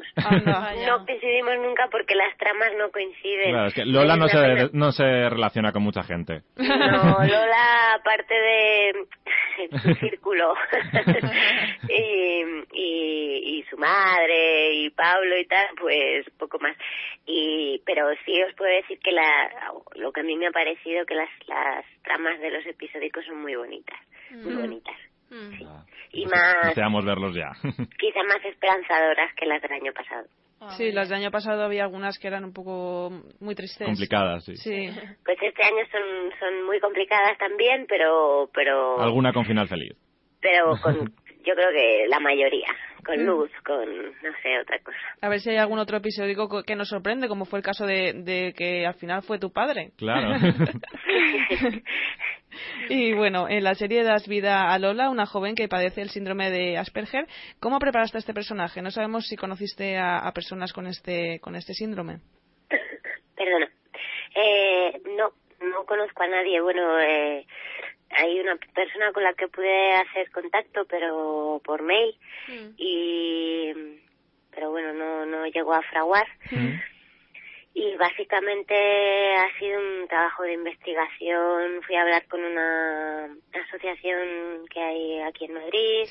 Y bueno, pues pidiendo, encargando muchos libros porque casi toda la documentación está en inglés y básicamente leyendo y también, eh, o sea, no hay que no hay que olvidar que es un personaje de ficción Claro. eh, dentro de una serie, entonces también Sí. yo me tengo que ceñir a lo que está escrito, a lo Claro, que claro, digo tampoco puedes desde mucho guion. de- A- Mm. Aunque Claro. tampoco os ceñís tantísimo en esta serie, ¿no? Porque según tenemos entendido, en Isla Producciones está abierto todo un poco a la improvisación de los actores, ¿no? ¿Cómo facilita esto vuestro trabajo o cómo lo complica?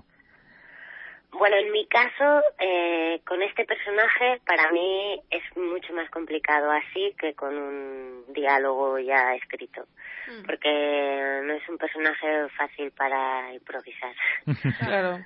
eh, por las características que tiene. Sí. Pero aparte de eso, mm, no, y, y bueno, la verdad es que ya en la segunda temporada ya yo ya para mí Lola es así, no se hace de otra manera, pero pero no hay no hay tanta diferencia porque no es una improvisación real, real como como puede ser la improvisación eh, como, como medio en un proceso de ensayos, ¿no? Mm. en el Claro. teatro, por ejemplo. Esto es una improvisación relativa, quiere decir, nosotros tenemos los guiones están escritos y viene lo que pasa en cada situación Sí. y Claro. más o menos lo que decimos, no dialogado, pero sí sugerido. Sí. Entonces, lo que cambia un poco son que cada actor pone su voz, Mm. no solo no solo de timbre, sino en el sentido de su habla, ¿no? Sí, Su- sí. su característica particular y, y ahí es donde se marca un poco la diferencia, pero nada más, aparte de que, bueno, en el cine y en la televisión, una vez que has hecho la primera toma ya tienes que hacerlas todas iguales, o sea que, que ya, ya no improvisas. Se improvisa la primera toma y ya está. Claro. entonces- Y bueno, la pregunta del millón, ¿cuándo podremos ver esta segunda temporada de Frágiles? Pues no lo sé, y yo he estado ahí intentando investigar, porque también tengo curiosidad y no lo sé, o sea, yo es que no tengo ni idea. El año sí- pasado fue en verano, así que tal vez verano. Telecinco repite la estrategia que le funcionó bastante bien. Claro, yo tengo la misma teoría, pero nadie me lo ha, nadie me lo ha confirmado ni, ni por asomo, vamos, no me han dicho. Pues nada, ahora después hablaremos con Basile y que, que nos confirme. Y bueno, un sospechoso al que conoces nos ha enviado una pregunta para ti. Eh, se trata de Manuel Ríos San Martín, director y guionista de No Compañeros. digas. Sí, sí. Y nos dice, eh, en el plató de Compañeros la gente creía que era... ¿Cómo se preparó el acento? ¿Y, y por qué, por qué él pregunta eso? Pues porque, porque lo, lo- lo entrevistamos hace Sí. un par de semanas y le hemos pedido que nos mandara una pregunta sospechosa para ti. Ah, vale. Sí, sí. Es un amigo del programa ya. Para que nos lo, él ya lo sabe, pero para que lo sepamos Claro. los demás. Pues contrataron a, a una intérprete eh, eh, allí en la productora eh, que lo primero que hizo fue me, el guion estaba en escrito en serbocroata y la pronunciación es muy distinta o sea quiere decir que sí o sea que yo lo leo eh, con, con el castellano la- los fonemas son otros quiero ya. decir. Entonces ella ya eh, me lo grabó entero en una cinta, Sí. leído, cómo sonaba, Sí. y ahí me puse A imitar un poquito. a escuchar, a escuchar, a imitar, Mm. a imitar, Claro. y así fue. Pues sí que es verdad que muchos Claro, pensábamos hasta los que... espectadores, sí. Sí, sí, yo estaba convencidísima. Hasta que te vimos en otros papeles después, muchos pensábamos en esos momentos que realmente eras Bosnia. Qué bien. sí, sí, muy bueno. Y bueno, muchos de tus seguidores nos- nos han enviado preguntas para ti. Por ejemplo, Ana y Lola nos preguntan por Facebook. ¿Podremos ver la obra de teatro que hará con su productora para otoño del 2013? Yo espero que sí, estamos en ello y, y son tiempos complicados, pero estamos ensayando y no tengo fechas todavía de estreno ni nada, pero espero que sí. Y bueno, cambiando un poco de tema, nos gustaría que nos hablaras sobre la película Work in Progress de Roland de Middle. Tenemos entendido que se, encu- eh, que se encuentra dentro del proyecto Little Secret Film, con 16 películas en total, y esta en la que participa se rodó en 5 horas, según hemos leído. ¿Qué nos puedes contar sobre esta película? Bueno, pues sí, lo primero es eso, que, que forma parte del Little Secret Film y esa es la excusa y el punto de partida. Eh, la excusa para hacer una película, un montón de amigos, eh, y también lo que marca la pauta de cómo hacerla, porque dentro de, de este movimiento hay una serie de reglas que hay que seguir un poco como el dogma en su momento. No, es, no es que esté comparando, pero me refiero a que, a que Sí, hay sí, unas reglas. Algo hemos leído en la página de, de Canal Plus que lo pone ahí todo detallado. Claro, entonces, pues bueno, una de ellas es que había que hacerlo en 24 horas y, y bueno, lo hemos hecho en 5, bien. Y qué deciros, pues eso sí que es improvisado, eso sí que fue una improvisación absoluta. Eh, fue una experiencia muy particular, muy especial, otra manera de trabajar, otra manera de hacer cine, eh, por, por tanta improvisación, ¿no? Por llegar y cada actor teníamos una serie de, de pautas que nos había que había hablado con nosotros a lo mejor el, el director de mira tu personaje mm, quiero que vaya por aquí o Sí. tú pero no lo sabían el resto. O sea nadie sabía qué iba a pasar no había sí, guion. sí, eh, entonces, bueno, pues eh, fue como una sorpresa para todos eh, y luego muy divertido porque somos todos muy amigos, entonces, claro, trabajar así es, Es un placer, ¿no? sí, es muy especial y, y bueno, pues a mí el resultado me gusta mucho, no sé si no Mm. tengo perspectiva Pues no hemos tenido ocasión aún de verlo, pero estamos deseando, Sí, deseando en verlo. Canal tiene- Plus eh, creo que lo emiten en junio, así que estaremos ahí atentos. Estaba, ya se estaba, lo estaban emitiendo en Canal ¿Sí? Plus Extra y se podía descargar por Yombi. No sé si sigue, porque era unos días, yo no sé si Pues sigue. lo buscaremos y animamos a todos los lo oyentes a que lo busquen también. Y queremos saber también si además de Frágiles y los proyectos que nos has comentado, te queda tiempo para algo más. Además de frágiles y que no te he oído. Y de, y de la obra de teatro que, que también estés preparando, eh, ¿te queda tiempo de algo más o ya es imposible, inabarcable? No, me queda mucho tiempo. pues, pues sí, hago, yo que sé, entreno, esas cosas. Mm. Hago, sí, sí, sí me queda tiempo, sí. Pues nada, nos alegramos muchísimo de que nos hayas atendido después de, de esta jornada de rodaje de Frágiles, que sabemos que mañana madrugas mucho y ha Muchas sido un, placer que seas la última sospechosa de, de este último programa de la temporada de nuestro programa. Me alegro, me alegro saber de vosotros otra vez.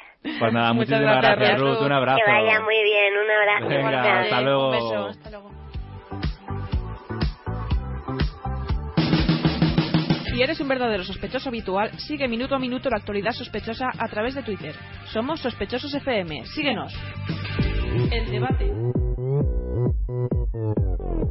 Bueno, pues seguimos aquí en Sospechosos Habituales y en nuestra sección de debate no podía faltar nuestro análisis, aunque sea breve, de lo que fue la gala de Eurovisión de este año. 5.369.000 espectadores, un 33,1% de la audiencia, siguieron la gala de Eurovisión 2013, en la que Emily de Forest se llevó el triunfo a Dinamarca con Only Teardrops y en la que el sueño Morfeo pues terminó en penúltima posición. Y bueno, muchos de vosotros veríais la actuación en directo, otros después en internet, pero todos vimos cómo Raquel del Rosario estuvo bastante nerviosa, sobre todo al principio de la actuación. Sí, la pobre estaba atacadísima. Y bueno, os recomiendo que leáis la entrada que publicó el lunes en su blog de él sobre su experiencia en Eurovisión, donde también podréis ver cantidad de fotos de, de allí, de su viaje.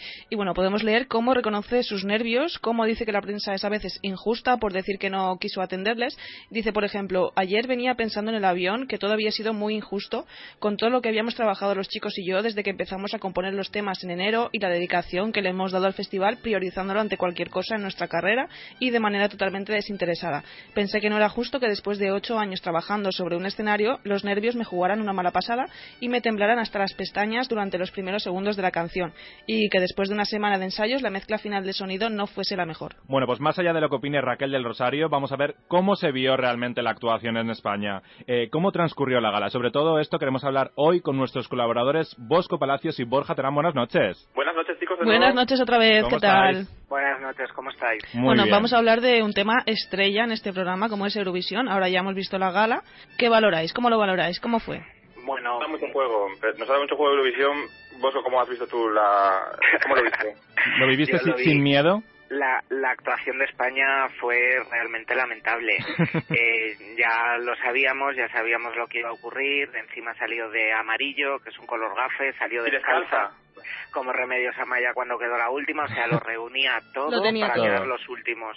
Sin embargo, pues no sé por qué, pues por Albania y por Italia un poquito, pues quedamos ahí los penúltimos. Pero vamos, que Sí, pero era, vamos. Una, can- era una canción del último puesto. Sí, el- hubo hubo emoción en las votaciones porque estábamos en la, voto- en, en la emoción, decíamos a quedar los últimos o los penúltimos, y estábamos ahí, ay, ay, ¿quién será? Mm, La actuación yo me la imaginaba mal, la actuación, pero tan mal no. A mí ese momento que se cantó fatal, que empezó Sí. fatal, pero se puso nervioso, Muy, muy nerviosa, pero uff, qué flojo. Y ese momento lámpara, ¿qué me decís del momento que baja la lámpara del techo? Precioso, a a precioso. Amor hacia una lámpara. Oye, pues a mí el momento en el que suben todos los farolillos sí que me gustó. Eso quedó bonito. A nivel realización, Visual, sí. hay que decir que Eurovisión siempre es una escuela para los que hemos eh, trabajado de realizadores. Menos el año de Rosa. Menos el año de Rosa, que fue un cutre, sí. Bueno, y Pero no hubo muchas sorpresas porque ya se esperaba que ganara Sí. Dinamarca. Sí, bueno, Sí. comparas la canción de España televisivamente hablando con la del resto de los países y le daban mil vueltas el resto de los Sí. países en Sí, todo, sí. en Sí. todo. Sí. Y las puestas en escenas brutales comparada con la nuestra, que era una cutrez. Pero, por ejemplo, a mí me chocó que Finlandia, que era justo la que cantó antes de España con ese beso lésbico, Sí. la canción era súper movida, era entretenida, el dindon estaba entre las favoritas y quedó casi como nosotros, o sea, quedó al final de la Sí. cola, ante penúltima. Y además, es, es una, es una lotería. También tiene mucho de lotería Eurovisión, yo creo, ahora mismo, ¿eh? Pero está claro que nosotros pasó sin pena ni gloria y que no, inter- no interesamos. Luego sí, mira, Italia, Italia quedó muy bien, uno de los países veteranos se que- quedó muy bien, porque realmente gustó la canción, porque no tiene esos países que, que le votan. Yo pregunto por qué Alemania... España. Gracias ¿Eh? a España porque Gracias le dimos España. 12 puntos y también. luego, pero, pero luego de repente Alemania, nosotros que tenemos tanta gente, tanta, Sí. tantos españoles que están viendo en Alemania y tal, no nos votó nadie en Alemania, ni un puntito. No, no, no, no nos tienen ese cariño que luego en España respondemos hacia, hacia otros países, ¿no? Sí. Complicado. Y, bueno, yo también creo que este año no hubo ninguna euforia, ¿no? No, hay, no hubo ningún temazo como fue Bueno, el año el- pasado el de el- Loren. Sí, el momento de euforia fue el momento que volvió a cantar Loren Sí. y sobre todo, tenéis que verlo en YouTube si no lo habéis visto, en la primera semifinal Sí. Eh, el, el arranque de Eurovisión fue mucho más espectacular que el de Eurovisión del Sí. sábado. Con Loren cantando por unos, unos niños, saliendo la presentadora debajo del suelo. Eso fue un arranque a nivel televisivo bestial y súper espectacular. Que no sé cómo hicieron algo así de potente el, pri- en, en el sábado. El sábado empezaron con una pase de banderas un poco rococó, un poco desfasado. A mí esta Eurovisión me ha parecido más flojo que otros años a nivel general, de todas formas. ¿eh? Mm. Me, ha- me ha parecido más flojo, más flojo, más... Claro, no me ha gustado. también previamente tampoco llevábamos mucha ilusión con nuestros representantes, que ya dijimos desde un principio que con ellos hasta el final de, de la cola. Sí, ya lo, ya lo auguro, Bosco. Hombre, lo que hay que pensar es qué hacemos al próximo año para no volver a repetir lo mismo, qué Mm. fórmula creamos para por lo menos estar Ya. entre los 10 primeros. Fangoria y Mónica. Naranjo ya han dicho que no piensan ir. No. No, Porque- Sabater se postula. de Leticia Sabater yo creo que vamos a hablar ahora porque lo del príncipe para Corina es muy reality de Leticia Sabater. ¿eh? Pues sí, vamos a cambiar de tercio, si os parece, y me gustaría que habláramos sobre un programa que está causando furor en Twitter, a pesar de que solo hemos visto dos episodios, como dice Bosco, es Un príncipe para Corina de cuatro, y bueno, en el programa un grupo de chicos divididos en cuatro grupos, los guapos, los simpáticos, los únicos y los nerds, quieren conquistar a Corina, quien está acompañada de su hermana Nair y de su amigo Javier, que le aconsejan en la búsqueda del príncipe azul. Y bueno, el programa para mí es súper entretenido y surrealista por los personajes que hay, y es del mismo estilo de Quién quiere casarse con mi hijo, porque es de la misma productora de iWorks Cuatro Cabezas. Sí, que precisamente nos han empezado a seguir hoy en Twitter. Sí. Les mandamos un saludo y bueno, eh, sí, son especialistas en jugar muy bien con el montaje, ¿no? Con el montaje, pero, y- pero sí que yo creo que este, este programa ha dado un paso más allá a quien quiera casarse con, con, con este, con Sí. Luján. Eh, porque es un paso más es un paso más allá, mucho más allá, es mucho más radical, mucho más destroyer el montaje. Sí, sí, sí. Y Van a por y ellos, ¿eh? Totalmente. Van a por ellos totalmente y le sacan mucho de contexto. Sí. escribía el lunes justamente en la información.com de eso, Sí, de que probablemente hay muchos de esos chicos que son muy normales, pero lógicamente les disfrazan al que Mm. salió de Ken. Si os acordáis el primer día, Sí. hay uno que decía que le gustaba Ken y de repente le Sus como labios, su Ken, pues, mandíbula, sus ojos. claro. El otro que poco, es un poco también Gandía Sor por la incultura que hay entre los concursantes. ¿no? Pero es que luego yo creo que, a ver, lo, de la, lo de la bandera, lo de la icurriña con la bandera china. Sí, sí, eso fue un momentazo. ¿eh? Pero luego lo fuerzan mucho, Bosco. Yo, yo, no me creo nada ya. Yo yo lo, lo fuerzan Claro. mucho. Es que está muy hay- aficionado, en realidad. Es, ma- es todo más... Hay gente que por salir en la tele y tener relevancia se deja mucho dirigir. Y, y, y Yo luego este tipo de programas los veo como una serie más de ficción, como puede ser Homeland o cualquier otra. Pero luego es curioso cómo es un programa realmente pensado para, para Twitter, para Sí, redes sí, sociales, ¿verdad? para comentarios. Porque Sí, luego sí. hay gente, hay, pero luego los datos de audiencia no han sido para tirar cohetes. Y luego hay mucha gente que no entiende ese montaje frenético tampoco, ¿sabes? Hay mucha, hay gente de una determinada edad, igual ya no están tanto en las redes sociales, que no entienden el chascarrillo ese eh, del montaje frenético sacado todo de contexto. Sí. Entonces por Es eso el, el programa... pro- el programa Trending Topic, ¿no? Sí, sí, porque luego de audiencia no ha sido para tirar cohetes. No sa- veremos a ver cómo va. la Yo creo que semana. mejorará, ¿eh? Porque el boca a boca también hace mucho. Se está Pues comentando yo fíjate mucho. que creo que va a bajar. Esta semana lo subí un poco, pero yo creo que va a bajar porque lo potente realmente fueron los vídeos de presentación de los concursantes. En el este domingo no mm, tuvo mucha menos chicha el programa, no pasaba nada que no hubiéramos visto ya. Lo que fue Mm. realmente divertido y que yo me partía la risa al sofá y que me caía por el suelo fueron los vídeos de presentación de los Madre mía. conquistadores. Madre mía.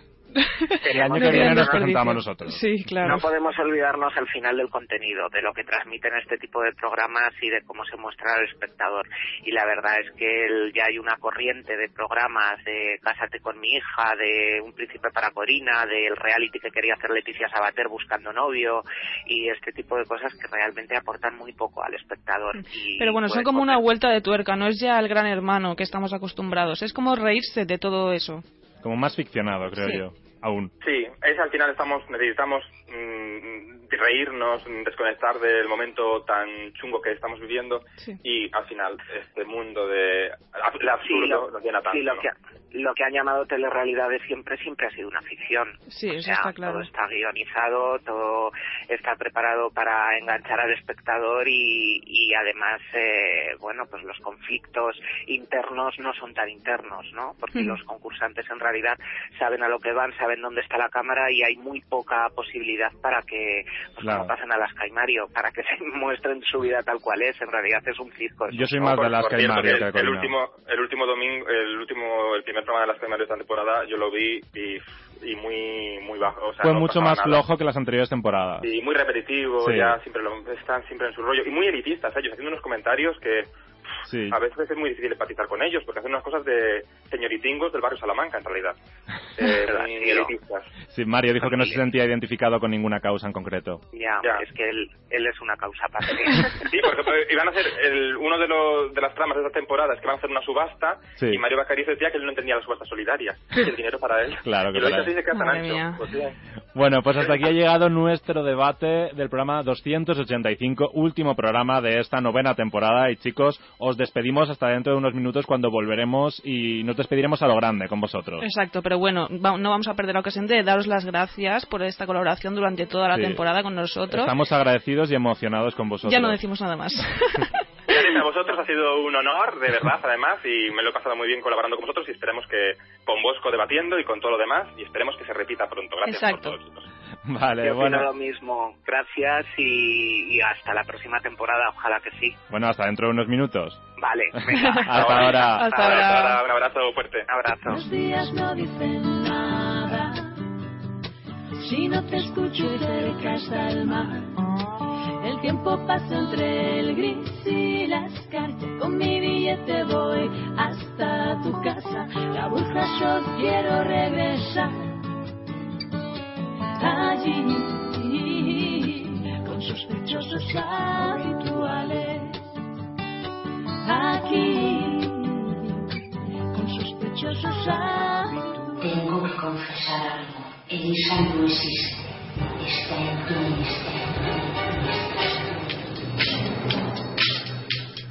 Relájate, relájate, disfruta de la vida. Relájate. A ver, eh, relajarse, relajarse, no sé yo. Trabajado el vídeo está. O sea, en mi vida va a haber claramente un antes y un después. de El este relájate. Sí, sí, sí, sí. Yo, a mí lo que me gusta es que estas personas, como yo siempre suelo decir, tenéis familia. Este es un mensaje para Factor X. Yo no me llamo Elisa, soy un personaje ficticio, soy colaboradora del programa Sospechosos Habituales y decir que sí, tengo familia y que soy muy trabajadora. Nada más. Disfruta de la vida, relájate.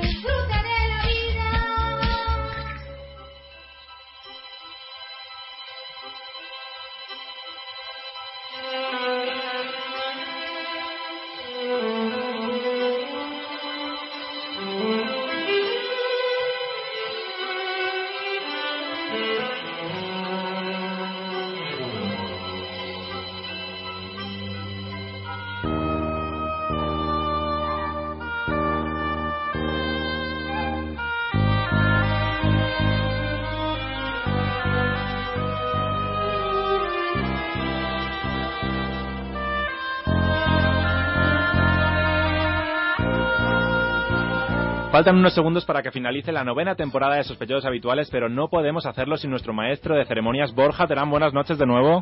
Buenas noches. Buenas noches. ¿Cómo estás? Nervioso. Nervioso y, Muy nervioso. y emocionado. Y eh, agradecido. Yo también. Pero bueno, gra- gracias por venir y, por supuesto, no podíamos irnos sin que nos eh, digas quién es el ganador de los premios sospechosos de la season final de la novena temporada. Ha sido dura la elección ¿Sí? y después de todo lo que he vivido en esa temporada y de los, las entrevistas que habéis hecho, creo, por unanimidad de mi dedo, que el premio sospechosos habituales de la sesión final tiene que ser para vosotros, para Héctor, para Vanessa y para María José, Ah, por esa temporada. muchas gracias, Borja. Muchas gracias. Ahí vamos a llorar, Borja. Estamos más que agradecidos y emocionados en estos momentos, aquí con la lagrimita. Y para nosotros también ha sido un honor que estés aquí. Y ahora sí, yo creo que ha llegado el momento de despedirnos, pero en Sospechosos Habituales queremos hacerlo a lo grande. Pues sí, porque ha sido un placer estar con vosotros y haber contado con casi 50 invitados a lo largo de la temporada, más de 300 en total. Madre mía, 285 programas que llevamos, por donde han pasado muchos locutores, colaboradores e invitados, pero no podemos deciros adiós sin Bosco Palacios y Borja Terán, a los que estamos eternamente agradecidos de que formen parte de este proyecto. Pues sí, estamos agradecidos y también emocionados como Lina Morgan y creo que debemos despedirnos dando las gracias a todos los sospechosos que nos escucháis cada semana y gracias por venir a todos. Gracias por venir, gracias Borja por estar ahí cada semana. Gracias a vosotros. Y bueno, ahora sí que sí. ¿Estás preparado, Borja? Estoy preparado. Voy a hacer un colorito. Ah, Bosco también. Bosco está ahí que está haciendo gárgaras y escuchando a Anabel Conde para coger el tono. Arruinemos ya nuestra carrera para siempre. Vale, vamos allá, vamos a comenzar, Vamos, con- vamos a acabar con un número a lo grande. Vamos a comenzar ya. Venga.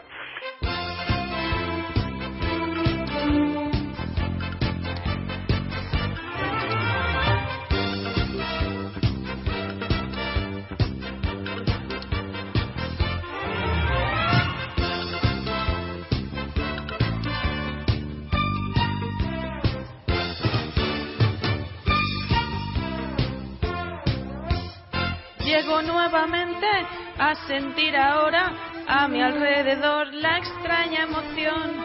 Todo el tiempo se ha parado en el reloj del corazón.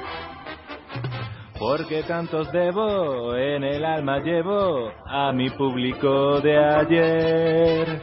Por estar aquí de nuevo, maravilloso fue volver. Ya reconozco al caballero que manda flores y no sé quién es. Y al estudiante dicharachero que es un don Juan en busca de su Inés. Al señor que con su esposa va y se ríe como un cascabel.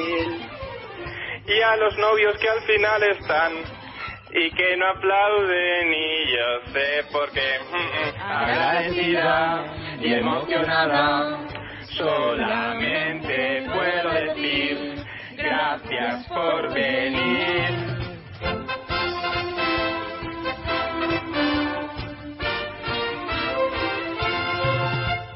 Llego nuevamente a seguir mi historia, que mi mundo está detrás del telón. Y las rayas de mi mano son el compás de una canción. Al estar conmigo, todos sois testigos, mi emoción he de vencer. Encontrando a mis amigos, maravilloso fue volver. ¡Sí! Yo reconozco al caballero que manda flores y no sé quién es. Y al estudiante dicharachero como un don Juan en busca de su Inés. Al señor que con su esposa va y se ríe como un cascabel. Y a los novios que al final están y que no aplauden ni yo sé por qué. Agradecida y emocionada, solamente puedo decir gracias por venir.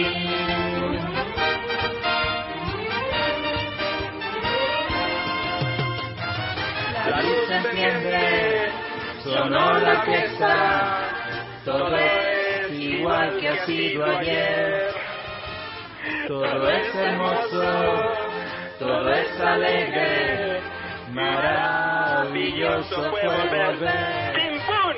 Agradecida.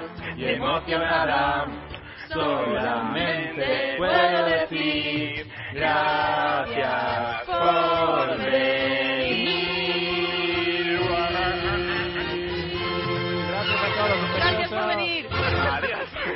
Raquel del Rosario. Mucho mejor que Raquel del Rosario. Ay, que estoy llorando, cállate. Gracias a todos por escucharnos Adiós. y por Muchas venir. gracias. Hasta la temporada que viene. Hasta la próxima temporada.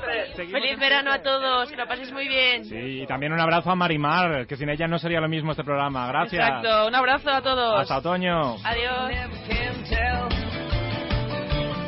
They furnished off an apartment with a two-room robot sale.